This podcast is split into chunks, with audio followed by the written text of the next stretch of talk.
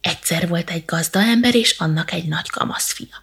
Kiment ez a gazdaember a mezőre, ment vele a fia is, mentek a cselédei, a napszámosok, gyűjtötték erősen a színát, hogy csak úgy csurgott róluk a verejték.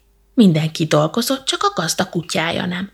Az ott heverészett a fatövében a jó hűvös árnyékban. Látta ezt a gazda fia, meg is irigyelte a kutya dolgát, és sóhajtott egy keserveset.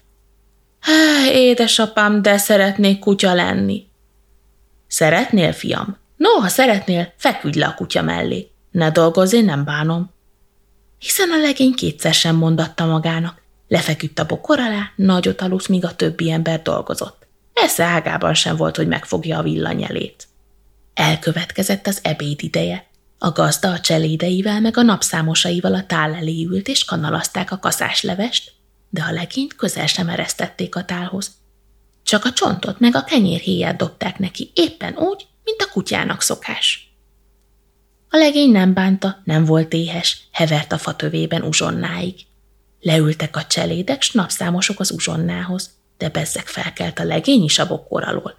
Oda ment, neki is adjanak valamit. Várj csak a sorodra, fiam, mondogatta a gazda.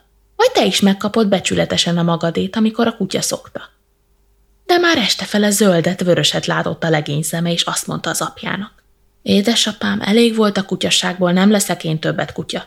Az ember legyen ember, a kutya legyen kutya. Ezzel a legény megfogta a villanyelét, neki látott a dolognak, és soha többet nem kívánta meg a kutya sorsát.